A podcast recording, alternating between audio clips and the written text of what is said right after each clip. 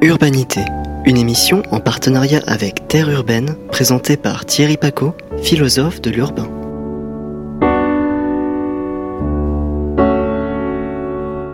Bonjour à toutes et tous. Au programme de cette émission, un éditorial consacré à l'urbicide et la belle rencontre avec Christophe Caro, fondateur de la remarquable revue Conférence, qui vient de traduire plusieurs articles de l'architecte italien Giancarlo De Carlo, regroupés sous le titre Un rien polémique, on va en parler, l'architecture est trop sérieuse pour être laissée aux architectes. Urbanité. L'édito.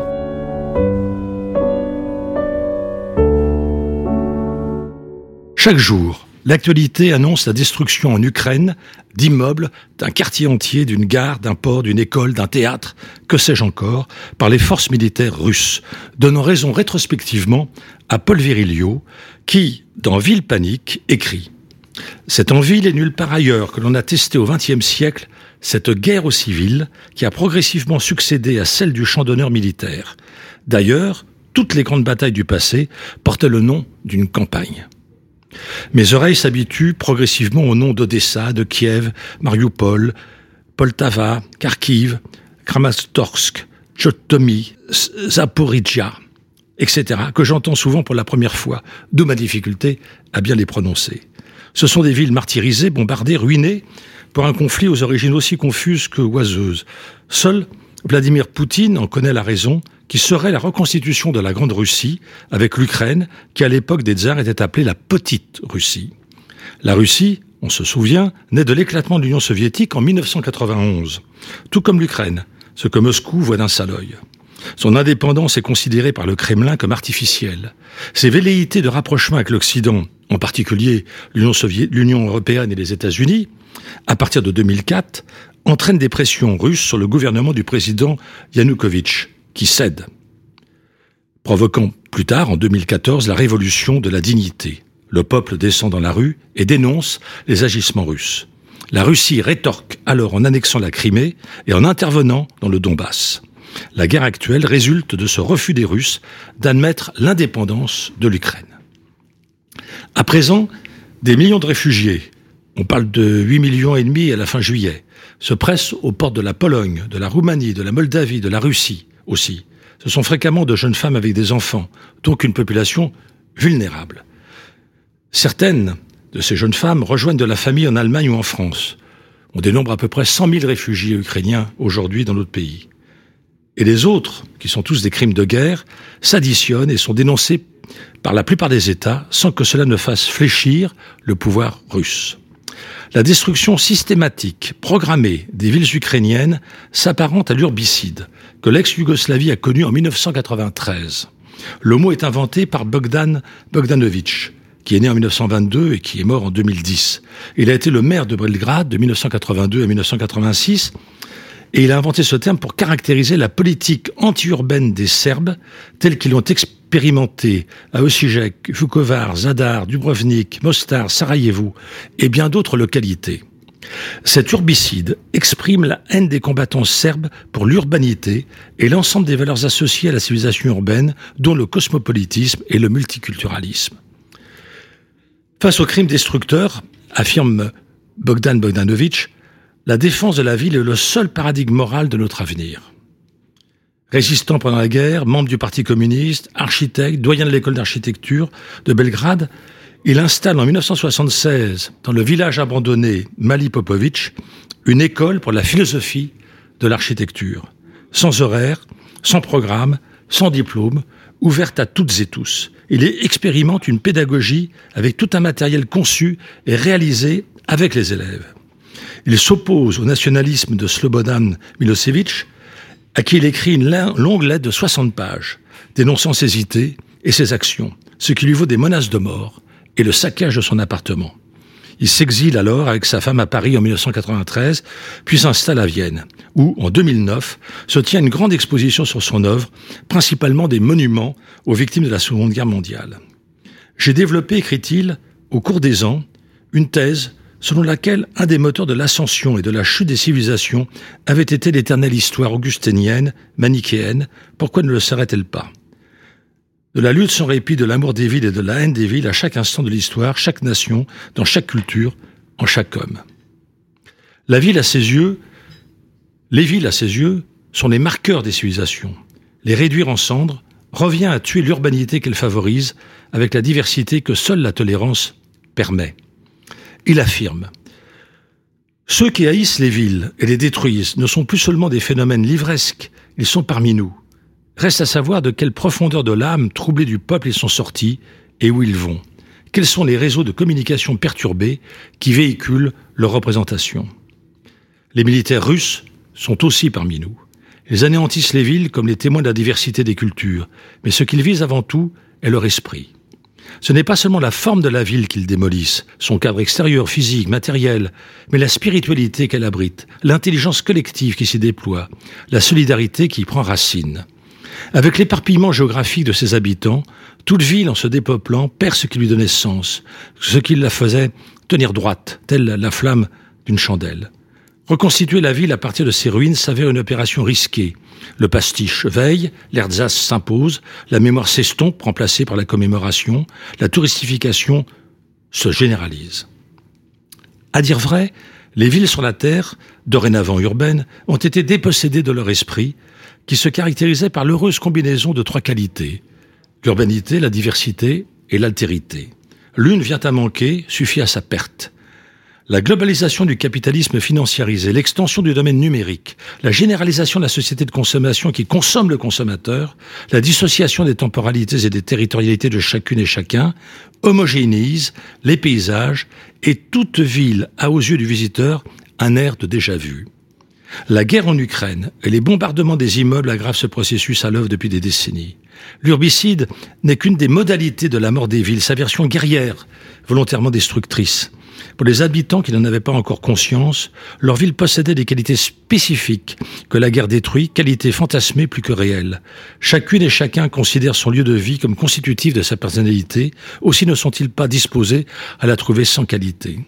Or, le capitalisme globalisé et financiarisé déprécie les territoires, les rend interchangeables, égaux dans leur indifférenciation. Pour Paul Virilio, Ville Panique signale mieux que toutes les théories urbaines sur le chaos le fait que la plus grande catastrophe du XXe siècle a été la ville, la métropole contemporaine des désastres du progrès. Il appelle alors à la création d'un musée de l'accident qui montrerait cette, mégapole qui est en train de perdre son centre. L'urbain généralisé submerge les anciennes villes, tout comme les anciennes campagnes, pour les transformer en une banlieue totale, selon l'expression de Bernard Charbonneau. Il y a conséquemment deux urbicides. L'un en temps de paix, c'est celui que nous observons chaque jour, l'autre en temps de guerre, comme en Ukraine. L'état de guerre peut déclencher des formes de solidarité qui redonnent à la ville son urbanité perdue, car marchandisée, tout comme en, temps de paix. Les ZAD et autres trajets expérimentaux la réactivent peu ou prou. Le devenir urbain du monde connaît mille obstacles, dont la guerre. La construction de murs au sein des agglomérations urbaines est un de ces obstacles anti-villes qui banalisent les gated communities. Tout comme la périurbanisation, dont la centralité se réalise avec le centre commercial qui périphérise l'ancien centre. Tous ces processus à l'œuvre, simultanément, sur toute la planète Terre, sont urbicidaires.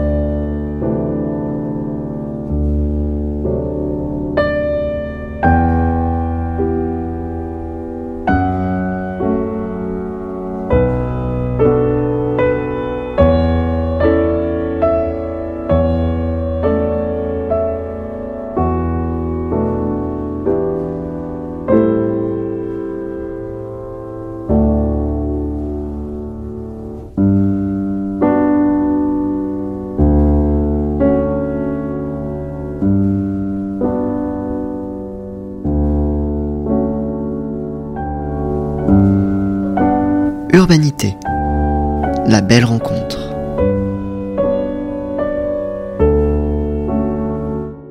Christophe Caro, professeur en classe préparatoire, fondateur de la revue Conférence en 1995 et des éditions du même nom en 2008, est notre invité. C'est Montaigne qui écrit que le plus fructueux et naturel exercice de notre esprit, c'est à mon gré la conférence. Christophe, tu es traducteur du latin et de l'italien, connu et reconnu comme spécialiste de Pétrarque, mais, pas seulement bien sûr, et tu as aussi publié une étude sur le poète suisse Maurice Chapas dans la collection prestigieuse Poète d'aujourd'hui chez Segers. Quant aux éditions, elles ont au catalogue de nombreux auteurs italiens, traduits et préfacés par toi, comme L'invention de la Terre de Franco Farinelli, L'avertissement de Socrate de Salvatore Sata, ou encore Aux amis, lettres familières de Pétrarque, justement. Nous allons maintenant parcourir ensemble ce recueil d'articles rédigés par Giancarlo de Carlo, regroupé sous le titre, comme je disais tout à l'heure, à la fois polémique et sage, L'architecture est trop sérieuse pour être laissée aux architectes. Mais je vais d'abord t'interroger sur la préface qui est copieuse, passionnée et passionnante. Tu évoques entre autres deux auteurs, j'allais dire, dont l'un est un auteur de film, mais enfin il écrit aussi, il a aussi écrit ses textes, hein, publiés, il s'appelle Maurice Piala, et puis Yvon Illich. Commençons par Maurice Piala. Maurice Piala réalise en 1961 L'amour existe, qui est un, un court métrage et qui te permet d'introduire Giancarlo De Carlo. De quelle manière? À vrai dire, il s'agissait d'une sorte de coïncidence initialement, mais cette coïncidence me semblait avoir du sens. À savoir que le documentaire de, de Piala est de 61. Un autre film que je cite aussi, celui de Chris Marker et de l'homme de 62, Le Joli Mai. Et les premiers textes choisis pour composer ce recueil dataient précisément des mêmes années il me semblait précisément qu'entre les deux documentaires et la recherche propre de Giancarlo De Carlo, il y avait une rencontre évidente qui était liée à deux aspects essentiellement. Une forme assez éperdue, mais qui ne veut pas s'avouer comme telle et qui refuse de céder à la tentation qu'elle constitue, de nostalgie à l'endroit d'un monde qui disparaît, et par ailleurs un espoir toujours placé dans un peuple qui lui-même disparaît et dont les dont les traces sont devenues extrêmement difficiles à trouver. Alors voilà pourquoi, à mon avis, euh, Piala intitule euh, mystérieusement son film L'amour existe. Il y a une scène magnifique dans le film où l'on voit un certain nombre de ces cartouches qui sont apposées sur des petits pavillons extrêmement modestes de banlieue et euh, parmi ces cartouches on peut lire mon bonheur des choses comme celle-là et puis surtout malgré tout et je crois que le titre se comprend si on complète l'amour existe par malgré tout. Et le malgré tout, c'est précisément tout ce qui est en train de devenir la euh, société contemporaine de Piala ou contemporaine de De Carlo.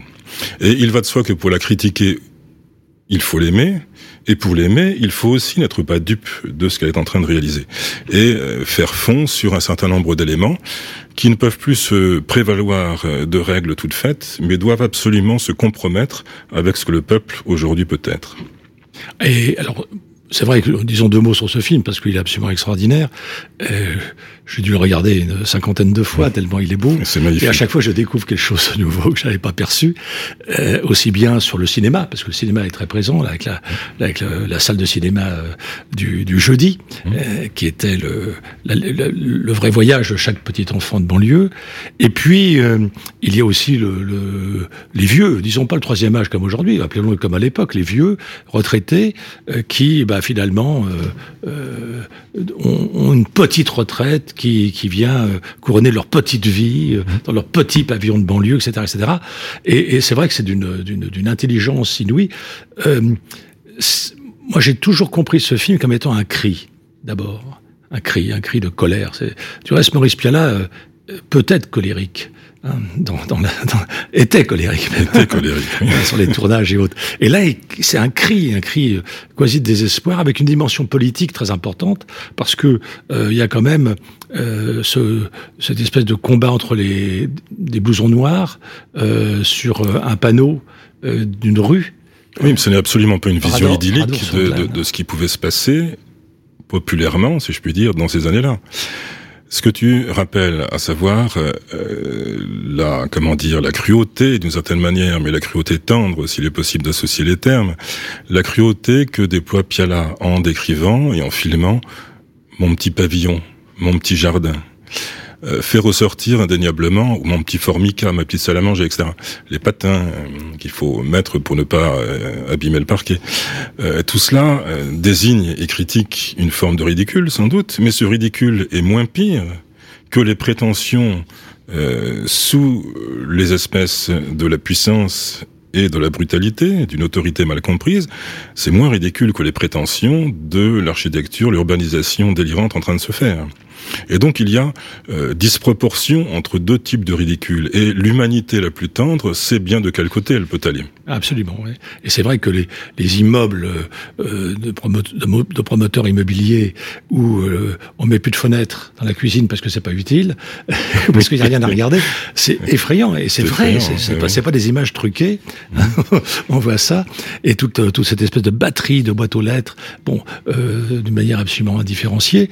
Non, non, il y a, il y a une, une colère, comme je le disais tout à l'heure, contre la société de consommation, ce qui est, à l'époque 61, euh, assez prémonitoire, parce que euh, Henri Lefebvre n'avait pas encore écrit ses textes. Du reste, le mot société de consommation euh, date que de 59 dans un éditorial d'esprit par Jean-Marie de Ménac, mais il n'a pas encore été adopté par, par tout le monde.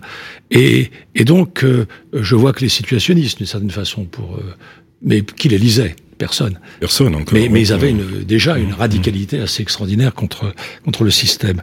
Et alors tu as ceci, Illich, l'autre, un autre personnage important de ta préface. Oui, euh, je ne sais pas qui la lecture d'Illich n'a pas marqué tout de même. Et donc, euh, en l'occurrence, un texte, L'art d'habiter, mais enfin, on pourrait citer tellement de textes d'Illich, euh, qui déplore précisément, pour reprendre des expressions qu'on pourrait retrouver chez Giancarlo De Carlo aussi, que finalement les habitants eux-mêmes, les vivants que nous sommes, aient été, on pourrait ajouter au même titre que les architectes, au sens le plus fort du terme, expropriés de l'habitation, de la formation de l'habitat.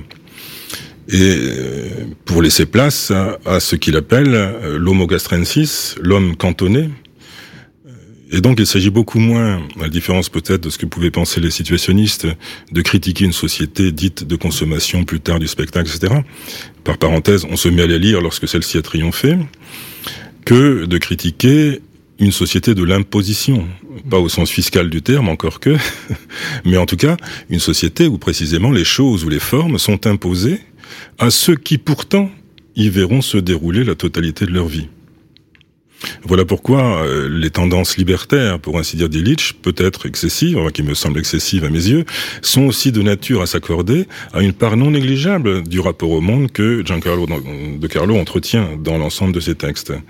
Il faut une sorte de libération de confiance, je dirais plus encore que libération, donnée aux gens pour savoir ce qu'habiter veut dire.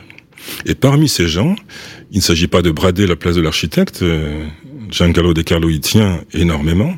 Parmi ces gens, mais parmi eux seulement, primus inter pares, pour ainsi dire, il y a en effet l'architecte et sa tâche qui lui est donnée. Tâche infiniment modeste et en même temps qui requiert de lui un travail immense, puisqu'il ne s'agit pas d'imposer des formes particulières, de prétendre que son savoir urbanistique ou, ou typologique, etc., vaudrait ad vitam aeternam sans se poser de questions, mais de lui demander d'écouter ce qu'il y a autour de lui, ce CE et ce CEX, et de faire avec l'existant, de telle sorte que ce dernier soit véritablement vu, véritablement compris, quel que soit son état, afin que euh, la manière d'y vivre soit de plus en plus heureuse. Alors c'est c'est étonnant parce que Illich euh, euh, a des mots très durs hein, pour certaines professions. Il les appelle professions mutilantes.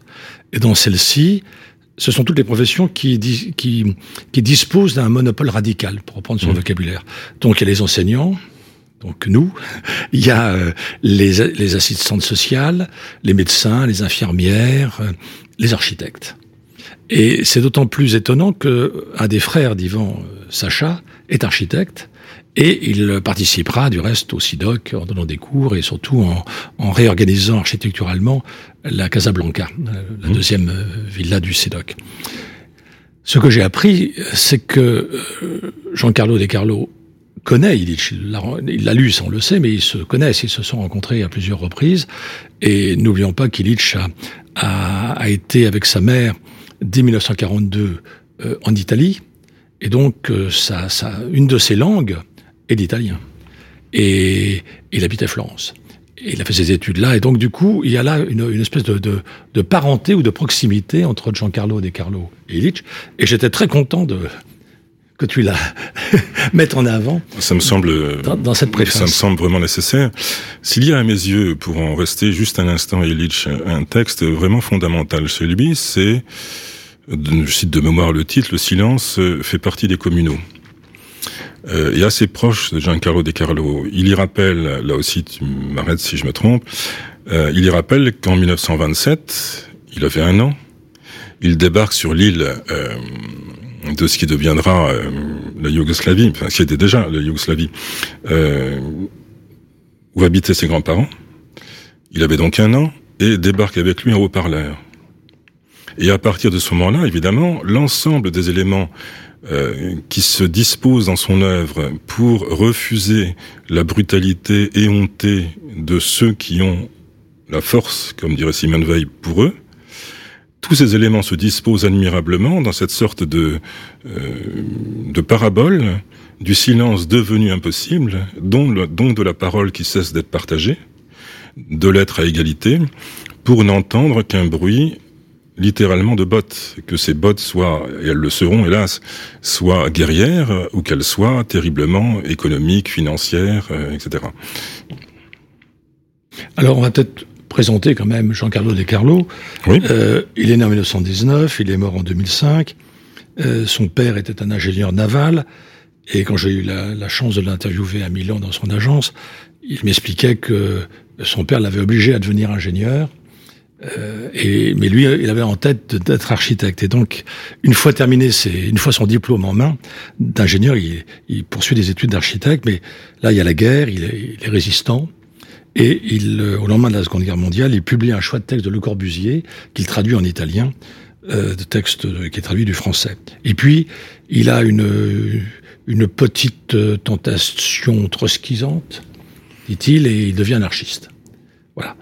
Et puis, euh, l'été, avec beaucoup d'amis, ils sont à, alors là je prononce très mal, à Boccamagra. Bocca di Magra, oui.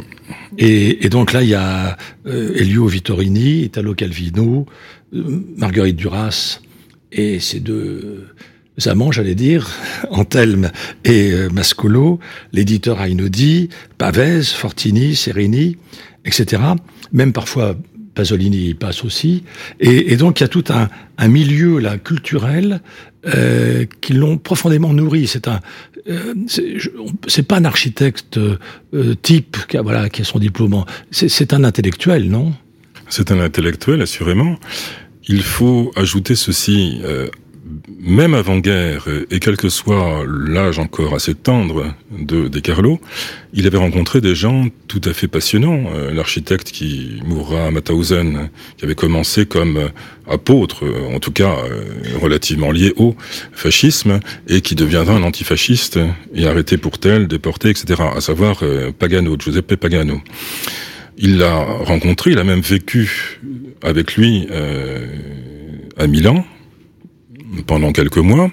C'est Pagano qui euh, le fait entrer dans un cercle de résistants, auquel appartient aussi quelqu'un qui est son contemporain exact de strict point de vue de l'âge, à savoir Delfino Linsolera, qui lui-même baigne déjà dans un milieu, disons, attiré par euh, un anarchisme non pas euh, doctrinaire ni doctrinal, mais, j'allais dire, plus sentimental, plus critique, qui sert d'instrument de lecture d'un certain nombre de réalités que ces gens euh, refusent. Donc, dès avant-guerre, il y a cette atmosphère importante à laquelle euh, De Carlo entend bien puiser, sans se contenter du tout de ce que pourtant il sait faire, puisque, ne l'oublions pas, il avait aussi un diplôme d'ingénieur du Polytechnico de Milan, avant d'avoir celui, d'obtenir celui d'architecte à Venise, si je ne m'abuse. Donc il sait à peu près tout faire, commence d'écrire, du reste assez copieusement, euh, s'occupe de la rédaction de Domus pendant un certain temps, puis ensuite un peu de Casabella, fondera comme on sait, une revue tout à fait décisive sur le modèle de la française, Espace et Société, dans Spazio et Società, euh, en 1960 je sais plus, non peut-être avant, euh, enfin bref, et puis euh, aura mille activités euh, qui mettent les uns et les autres en relation, de telle sorte que à chaque instant, pour reprendre le titre qui est en effet de lui, enfin l'expression qui, qui, est tirée d'un de ses textes, de telle sorte que l'architecture ne soit pas laissée architectes. Non qu'il se défie, évidemment, il l'aime plus que la prunelle de ses yeux, non qu'il se défie l'architecture, mais celle-ci ne peut se comprendre qu'à partir du moment où le tissage de tous les éléments qui s'y rencontrent se fait dans les vies elles-mêmes, dans la formation, etc., dans ce qu'il appellera plus tard la participation. Alors donc il est, oui, il a plusieurs cordes à son arc, ça fait aucun doute. Euh, par ailleurs, il écrit très bien, euh, donc il y a une qualité rédactionnelle incroyable. Il est aussi membre du une tendance à l'intérieur des SIAM, des congrès mmh. internationaux d'architecture moderne, et euh, il participe au, au dernier euh, congrès, celui de 1959, qui vient s'arrêter cette épopée mmh. qui avait commencé en 1928. Et justement, comment as-tu choisi les textes qui s'échelonnent de 59 à 95 Mais Il me semblait bien de commencer par le premier texte qui permettait, parce que c'est là un point assez épineux, de voir de quelle manière s'articule, dans son esprit en tout cas, le passage des SIAM à la Team 10. La Team c'est quelque chose qu'il a contribué à fonder après qu'il s'était aperçu que les Siam battaient de l'aile et, en un sens, devaient de toute façon s'effondrer. Et le texte qu'il écrit, lorsqu'il participe au dernier congrès des Siam, fait comprendre de quelle manière il peut reprendre quelques éléments de cette tradition qui lui semble à la fois fascinante et à rejeter dans ses dérives euh, de l'immédiate après-guerre. Et donc, euh, le premier texte permet de mieux saisir l'articulation difficile. Tim Ten ne s'est pas fondé contre les Siam simplement, une sorte de contre-modèle peut-être, mais qui emprunte énormément de choses à son modèle, de la même manière que la meilleure façon de s'opposer vraiment à quelque chose n'est pas de prendre le contre-pied, mais de sortir de la verre et du revers de la même médaille. Donc ce premier texte permet de comprendre cette articulation. Et puis par ailleurs, je trouve que, étant donné les, qualités pédagogiques de, de De Carlo, c'est un admirable exposé sur ce que l'architecture moderne, le mouvement moderne singulièrement, peut être. Ce qu'il dit de Le Corbusier est très remarquable, même s'il prend soin, au moment de rééditer ce texte, de le faire poser d'une page où il dit que finalement, Le Corbusier, évidemment, comme tout un monde euh, qu'il est, euh, infiniment plus riche sans doute que euh, le simple lieu qui va recevoir sa propre polémique. Donc il tempère un peu le jugement sur Le Corbusier, mais en tout cas, c'est un exposé d'une extraordinaire clarté sur le devenir, le passé déjà, et le devenir du mouvement moderne.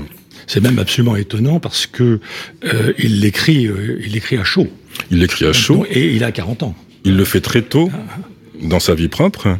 Et puis par ailleurs, il le fait dans des circonstances qui ne sont pas simples pour lui, puisqu'il est invité avec d'autres à présenter son travail, mettons avec la délégation italienne au SIAM, et que celui-ci est euh, extraordinairement critiqué et qu'il se permet par ailleurs tout un exposé que les autres n'avaient pas fait, qui prouve euh, l'incroyable attachement qu'il porte à l'histoire même de l'architecture et aux enjeux dont celle-ci est porteuse.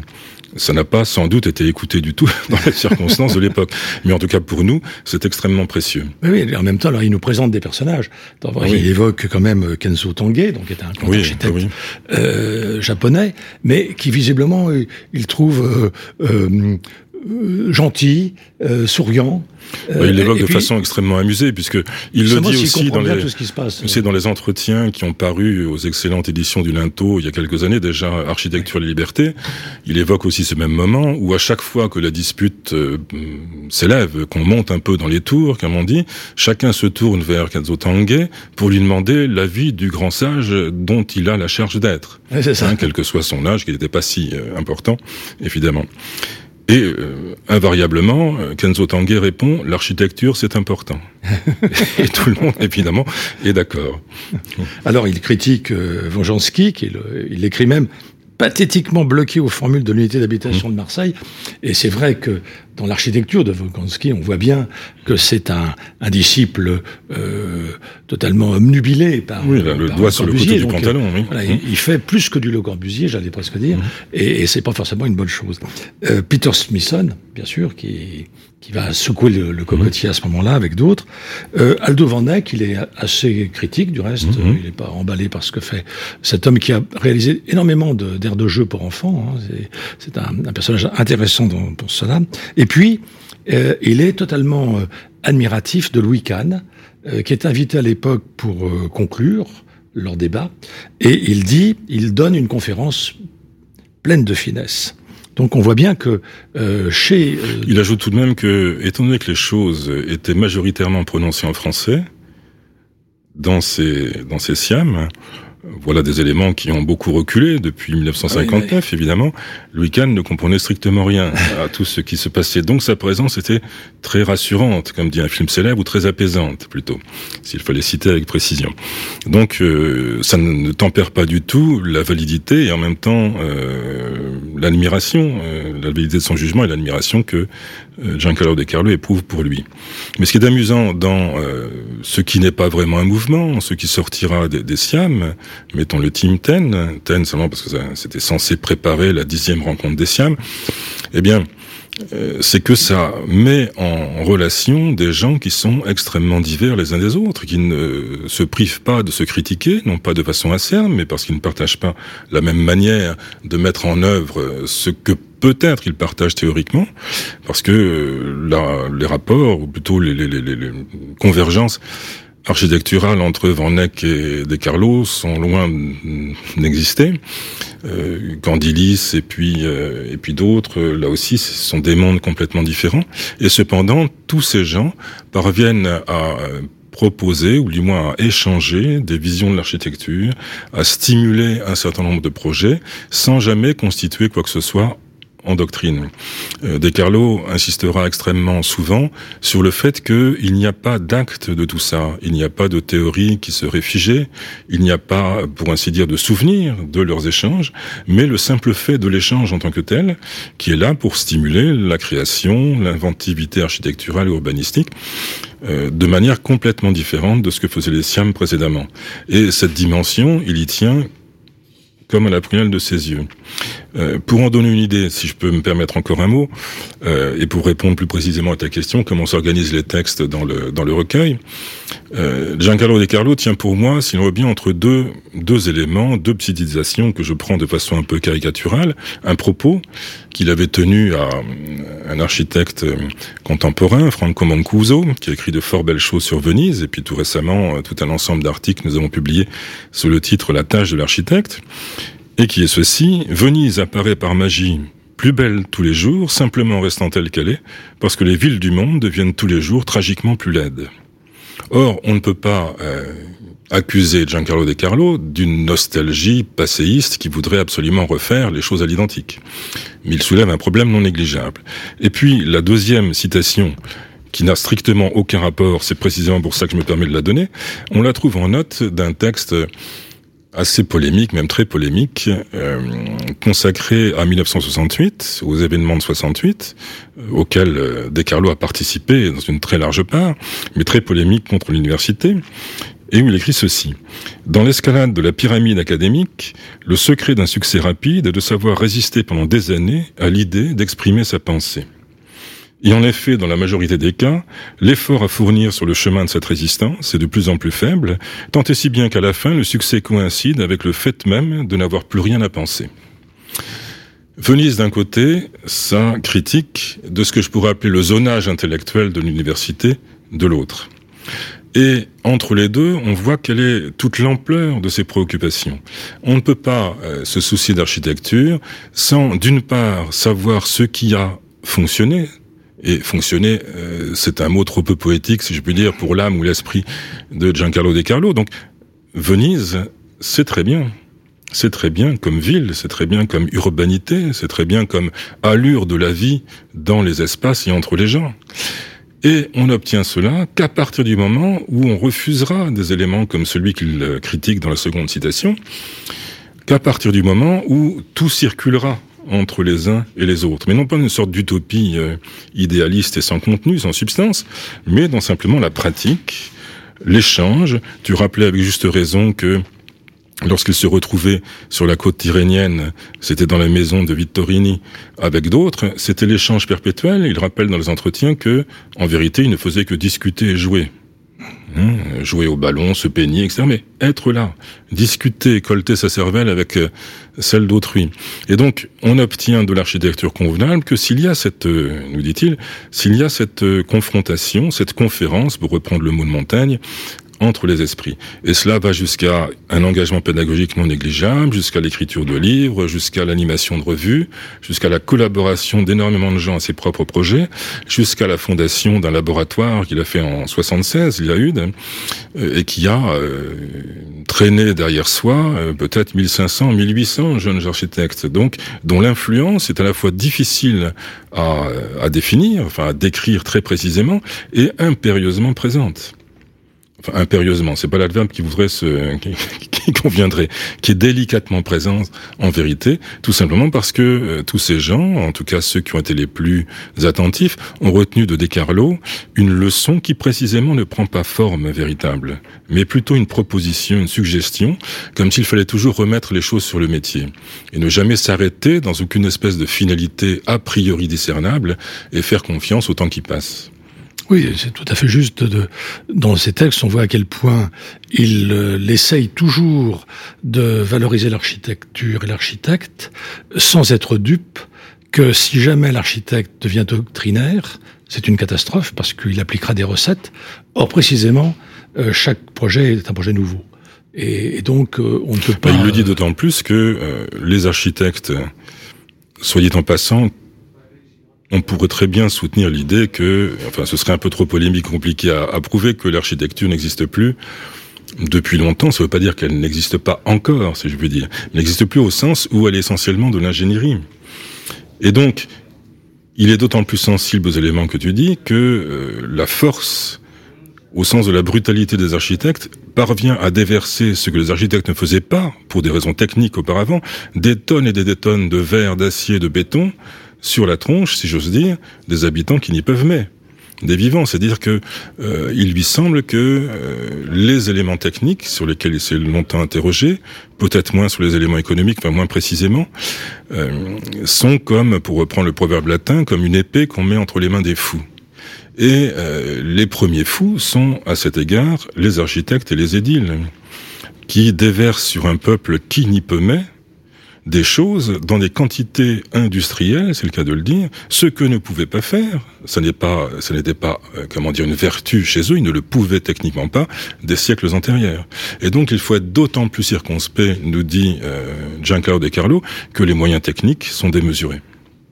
Oui, absolument. Et du reste, euh, ce qui est commun avec ce qui ne rejette pas des SIAM, euh, c'est l'interrogation sur le logement, qu'il appelle la résidence, et puis sur euh, la forme de la ville contemporaine. Parce qu'il voit bien que là, quelque chose se, transforme profondément et est en rupture avec une très longue histoire, et, et on pourrait, on pourrait aujourd'hui, dans les catégories qui sont les nôtres dorénavant, dire, ben voilà, euh, il y a un avant et après anthropocène, ou un avant et mmh. après productivisme, bon, peu importe. Euh, et, et, donc, il marque très profondément cette idée qu'au tournant des 18e et 19e siècles, il se passe quelque chose d'excessivement de, important, la montée des infrastructures, structure, des déplacements, d'un côté la productivité de l'autre, etc. Bon, les usines et, donc du coup le fait que la ville n'est plus la ville, euh, le logement n'est plus le logement. La naissance de l'urbanisme, euh, généralement, hein, euh, sans quoi, pour lui, l'architecture n'était qu'une sorte de comment dire, ou ce qu'on appelait, ou ce qu'on pourrait appeler éventuellement urbanisme dans des époques antérieures, n'est qu'une sorte de dilatation, de dimension épique de l'architecture, mais sans rupture avec celle-ci. Là, c'est un phénomène tout à fait nouveau. Et c'est la raison pour laquelle, en ayant créé, par exemple, Saggiatore et le, la collection espace et formes urbaines, ou structure, pardon, et formes urbaines, il a été tout à fait essentiel pour lui de laisser deux jeunes architectes à l'époque, qui étaient à peine diplômés, ou qui venaient juste de l'être, donc euh, Stella et Franco Mancuso, écrire un très bon livre sur les aventures, pour ainsi dire, du zonage. De telle sorte que euh, se, se perçoivent euh, les dangers qui sont venus d'une euh, comment dire d'une orientation de ce qu'on pourrait appeler généralement l'architecture, en fonction de principes à la fois techniques, technologiques et idéologiques. Et ça, pour lui, c'est totalement rédhibitoire. C'est extrêmement dangereux. Il se trouve que cela correspond par ailleurs à ce que j'appelais tout à l'heure le zonage intellectuel. Enfin, un des enfants, si je puis dire, légitimes, hélas, de la Wissenschaft allemande ou de l'université allemande en règle générale, c'est-à-dire la séparation disciplinaire euh, disons, la philologie, qui est une discipline remarquable en tant que telle, évidemment, mais étendue à tous les secteurs de la vie avec exactement les mêmes frontières que celles que l'on voit s'établir dans l'espace entre la résidence, le travail, le loisir, etc., et en sectorisant absolument tout. Dans chaque secteur, chacun prétendant précisément occuper le poste ou le pouvoir le plus haut. Donc c'est contre tout cela en même temps que De Carlo se bat peut-être pas avec la même colère que Piala, mais avec quelque chose malgré tout qui ressemble, qui a simplement plus de patience et qui croit beaucoup à euh, comment dire au temps qui passe, c'est-à-dire la formation, une forme de d'amour pédagogique des gens, de telle sorte que ceux-ci reprennent un peu mieux leur destin en main. Juste une, citation de, de Jean-Carlo De Carlo. La distorsion congénitale de la spécialisation fait qu'en se concentrant sur un point, elle perd le sens de la raison pour laquelle ce point existe. Oh va, va va, va va va va, va va va va va, va va va va, va va va va, va va va va va. Guarda lì, dai treni in corsa si sbilanciano, in canottiera ti sorridono comedy, comedy, comedy, ah, comedy, comedy orchestra illusa Napoli, e poi sgridata Minneapoli, comedy, comedy don't jour. Ta-da-da-dam,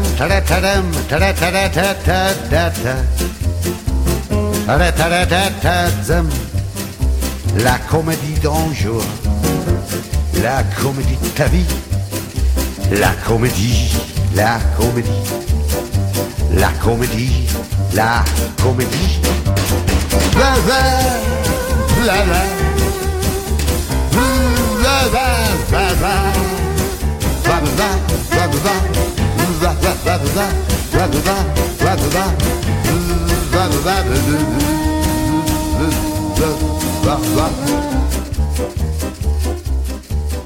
Alors le zonage intellectuel, ça c'est important, il est remis en cause en mai 68, Christophe. Qu'est-ce qui se passe en Italie à ce moment-là?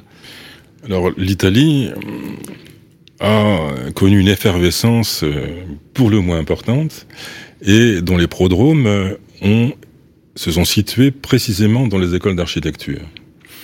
Euh, De Carlo s'est euh, très vite situé du côté des insurgés, si je puis dire, contre... Mais il est enseignant? En 68, où il était enseignant. Il enseignait euh, depuis 55-56 à l'école d'architecture de Venise, puis il enseignait à Gênes. Il y reviendra pour euh, des leçons euh, qui marqueront la fin de sa de sa carrière d'enseignant, assez tard, du reste en 1993. Et donc, il a été lui-même extraordinairement intéressé, et plus qu'intéressé, il a une, pris part considérablement à ce mouvement derrière les étudiants. Euh, je ne suis pas sûr que ce soit là ce qu'il a fait de plus, enfin de meilleur, disons, parce qu'il ne pouvait peut-être pas prévoir ce que ces choses-là, mais là c'est ouvert à discussion et sujet à débat, deviendraient euh, après sa mort peut-être. Mais en tous les cas, euh, son, son cœur battait pour ce mouvement. Et il a donc écrit à chaud, là aussi, quasiment, et peut-être même avant que les événements les plus importants ne se produisent, il faudrait que je vérifie la mémoire parfois ses défaillances, il a écrit La pyramide renversée au moment même où ces choses se, se produisaient. C'est-à-dire la volonté de faire en sorte que les choses, précisément, ne finissent pas, ne s'achèvent pas dans la construction de quelque chose d'où proviendrait toute autorité, etc., mais euh, soit comme euh, une émanation, peut-être un peu magique, c'est ce qu'on pourrait lui reprocher sans doute, de tous ceux qui collaborent à, une même entité, qui s'appelle en l'occurrence l'université, étudiants, etc., au même titre que l'ensemble des professeurs. Or, il a donné à cela euh, une une valeur particulière, il a donné à cela une cohérence particulière qu'un Tafouri, par exemple, ne pouvait pas donner. Dieu sait que celui-ci était euh, fort engagé aussi dans ce genre de choses, mais avec un petit côté stalinien, si j'ose dire. Hein. Si on n'est pas avec moi, on est contre moi. Chez euh, Descarlo, tout le monde est avec tout le monde, et non pas une sorte de consensus mou, mais pour faire exister euh, un enseignement qui soit davantage projectuel, qui soit beaucoup plus lié à la vie, à l'existence propre des étudiants. Alors dans quelle mesure ces choses-là sont-elles tenables? Il y avait au même moment euh, des critiques extrêmement euh, virulentes aussi, en tout cas euh, elles ne l'étaient pas dans le ton, mais elles l'étaient dans le contenu, que des grands juristes, par exemple comme Satta, je parle même pas de juristes plutôt que nous dirions ici réactionnaires comme Carnelutti, mais pouvaient adresser à ce même mouvement. Donc il peut y avoir sans doute des points aveugles dans la réflexion de Descarlo 68, mais du moins a-t-elle le mérite de nous montrer la cohérence de la confiance qu'il fait à la vie en train de s'exprimer.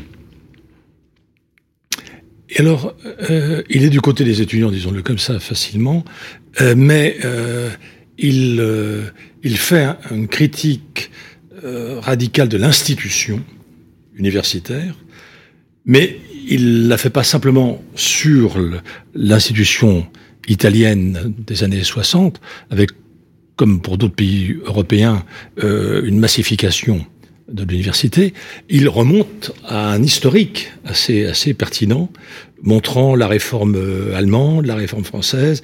Il, a, il, s'est documenté. Je veux dire, non, mais il s'est documenté. Il fait ça sérieusement, le plus sérieusement possible, hein, évidemment. Donc euh, les, les, les, choses sont à couteau tiré entre entre deux camps. Et là aussi, il nous a pas demandé de prendre parti, mais simplement de faire état des éléments. D'un côté, en effet, euh, Giancarlo De Carlo prend au sérieux l'extraordinaire massification qu'a connu l'université, la massification considérable de l'enseignement, et essaie de tirer de cela ce qui lui semble meilleur. De l'autre, euh, le camp adverse, je résume à Sata parce que je connais un peu mieux, euh, trouve que université et masse sont deux termes contradictoires. Donc euh, les choses sont à couteau tiré, si je peux dire. Et cela vaut aussi pour l'architecture. Comment faire en sorte que, de toute façon, nous soyons, enfin plutôt nous soyons susceptible de fécondité devant un état des choses qui est bien celui-là. Il y a de la masse, la masse est celle-là, et la masse veut exister. Qu'est-ce qu'on fait pour elle dans l'enseignement? Qu'est-ce qu'on fait pour elle dans les lieux? Qu'est-ce qu'on fait pour elle dans la création des espaces? C'est ça le moteur de la pyramide renversée. Et c'est ça le moteur des autres textes aussi quand il réfléchit sur la façon de construire les écoles, quand il réfléchit sur la participation, quand il réfléchit sur euh, la prise en compte euh, du territoire et de ses réseaux de l'ensemble de son histoire pour pouvoir faire en sorte que les vies circulent et soient à égalité de bonheur de vivre. Donc il y a là une cohérence intellectuelle qui est indéniable. Alors, on, peut malheureusement pas parler de tout, euh, il nous reste quelques minutes, mais il faut quand même dire quelques mots quand même sur euh, euh le, le, le, mot magique qu'on attribue toujours, enfin qu'on associe toujours à, à Jean-Carlo De Carlo, qui est la participation des habitants mmh. ou des usagers ou, ou, du public, peu importe l'appellation. Alors, de quoi s'agit-il? C'est quoi cette participation? Alors, quoi est-elle originale chez lui?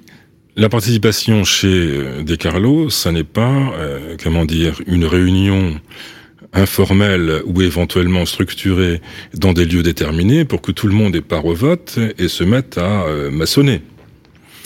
Il s'agit simplement de faire en sorte que une étude patiente, approfondie, pédagogique du contexte à la fois historique, géographique, physique, etc., géologique même des lieux, du contexte humain où sont les vies qui actuellement se rassemblent, que toute cette étude soit faite pour que précisément les projets puissent en découler, mais qui sont soumis, ces projets, à l'autorité que cette fois-ci il ne récuse pas de l'architecte, en tant que celui-ci a pour mission, nous dit-il ailleurs, d'organiser et de former l'espace. Donc cette participation, elle ressemble assez à ce que euh, Insolera, que j'évoquais tout à l'heure, c'est-à-dire son, son, compagnon d'âge, et qui a quelqu'un quelqu'un qui l'a beaucoup marqué dans, dans l'ordre aussi de ses idées politiques, appelé de ses voeux, là j'avais j'ai apporté une petite lettre à un destinataire inconnu, d'ailleurs qu'on n'a pas identifié, d'Insolera en 1971, et j'espère que ça t'intéressera, et pas seulement toi évidemment. Il nous parle de son souci de l'environnement au sens le plus large. Il écrit 171. Je suis convaincu qu'une société comme la nôtre, avec une classe dominante qui se défait et qui est ultra puissante, ne peut pas ne pas détruire aussi l'environnement. La dégradation environnementale est son épiphanie. C'est la manifestation superficielle et visible de la dégradation profonde qu'elle impose à la totalité de la structure sociale. Comment y faire face? C'est là qu'intervient la participation. Voilà où je voulais en venir après ce petit détour. Je crois que il faut mettre au premier point, au premier plan, pardon, information et participation, qui sont par ailleurs étroitement liées, au moins en tant qu'on ne peut participer à des questions sur lesquelles on n'est pas informé. D'où le fait qu'il y ait, comme le faisait Pagano d'ailleurs dans les expositions qu'il organisait, qu'il avait organisé par exemple sur l'architecture rurale italienne en 1936, il faut absolument chez euh, qu'il puisse y avoir une formation, une information de l'ensemble de ceux qui y participent, étudiants, architectes et habitants eux-mêmes, sans quoi évidemment tout cela n'a pas de sens. Ça n'est pas un vote d'opinion. Ça n'est pas une sorte de démagogie euh, de la pratique architecturale. Ce qui suppose euh, qu'ils se soient intéressés euh, à la manière d'enseigner, qu'ils se soient intéressés à la manière de construire des établissements scolaires, puisque tous ces éléments sont liés. Donc n'allons pas voir dans la participation une sorte d'idéologie euh, avant la lettre, si je puis dire, euh, d'une candidate récente, au, enfin relativement récente au présidentiel. C'est pas de ça qu'il s'agit. Hein. Prendre part, ça signifie déjà s'instruire, euh, regarder, apprendre à voir, savoir que là où l'on vit, il y a une histoire s'écouter, une histoire des formes, une histoire presque géologique, que c'est une histoire physique, et tirer de cette euh, connaissance de tout ce, contexte, ce palimpseste, dit-il dans un texte très beau d'ailleurs, tirer de cette connaissance les raisons justes de construire, de modifier ou de ne pas modifier, de reprendre des éléments ou d'en inventer d'autres, sans qu'il y ait de forme préalable et c'est là qu'est la participation préalable à ce que ce travail précisément d'information et de participation sera déterminé. Oui, alors il a dû, je pense, euh, nourrir sa réflexion sur la participation avec son expérience d'université d'été.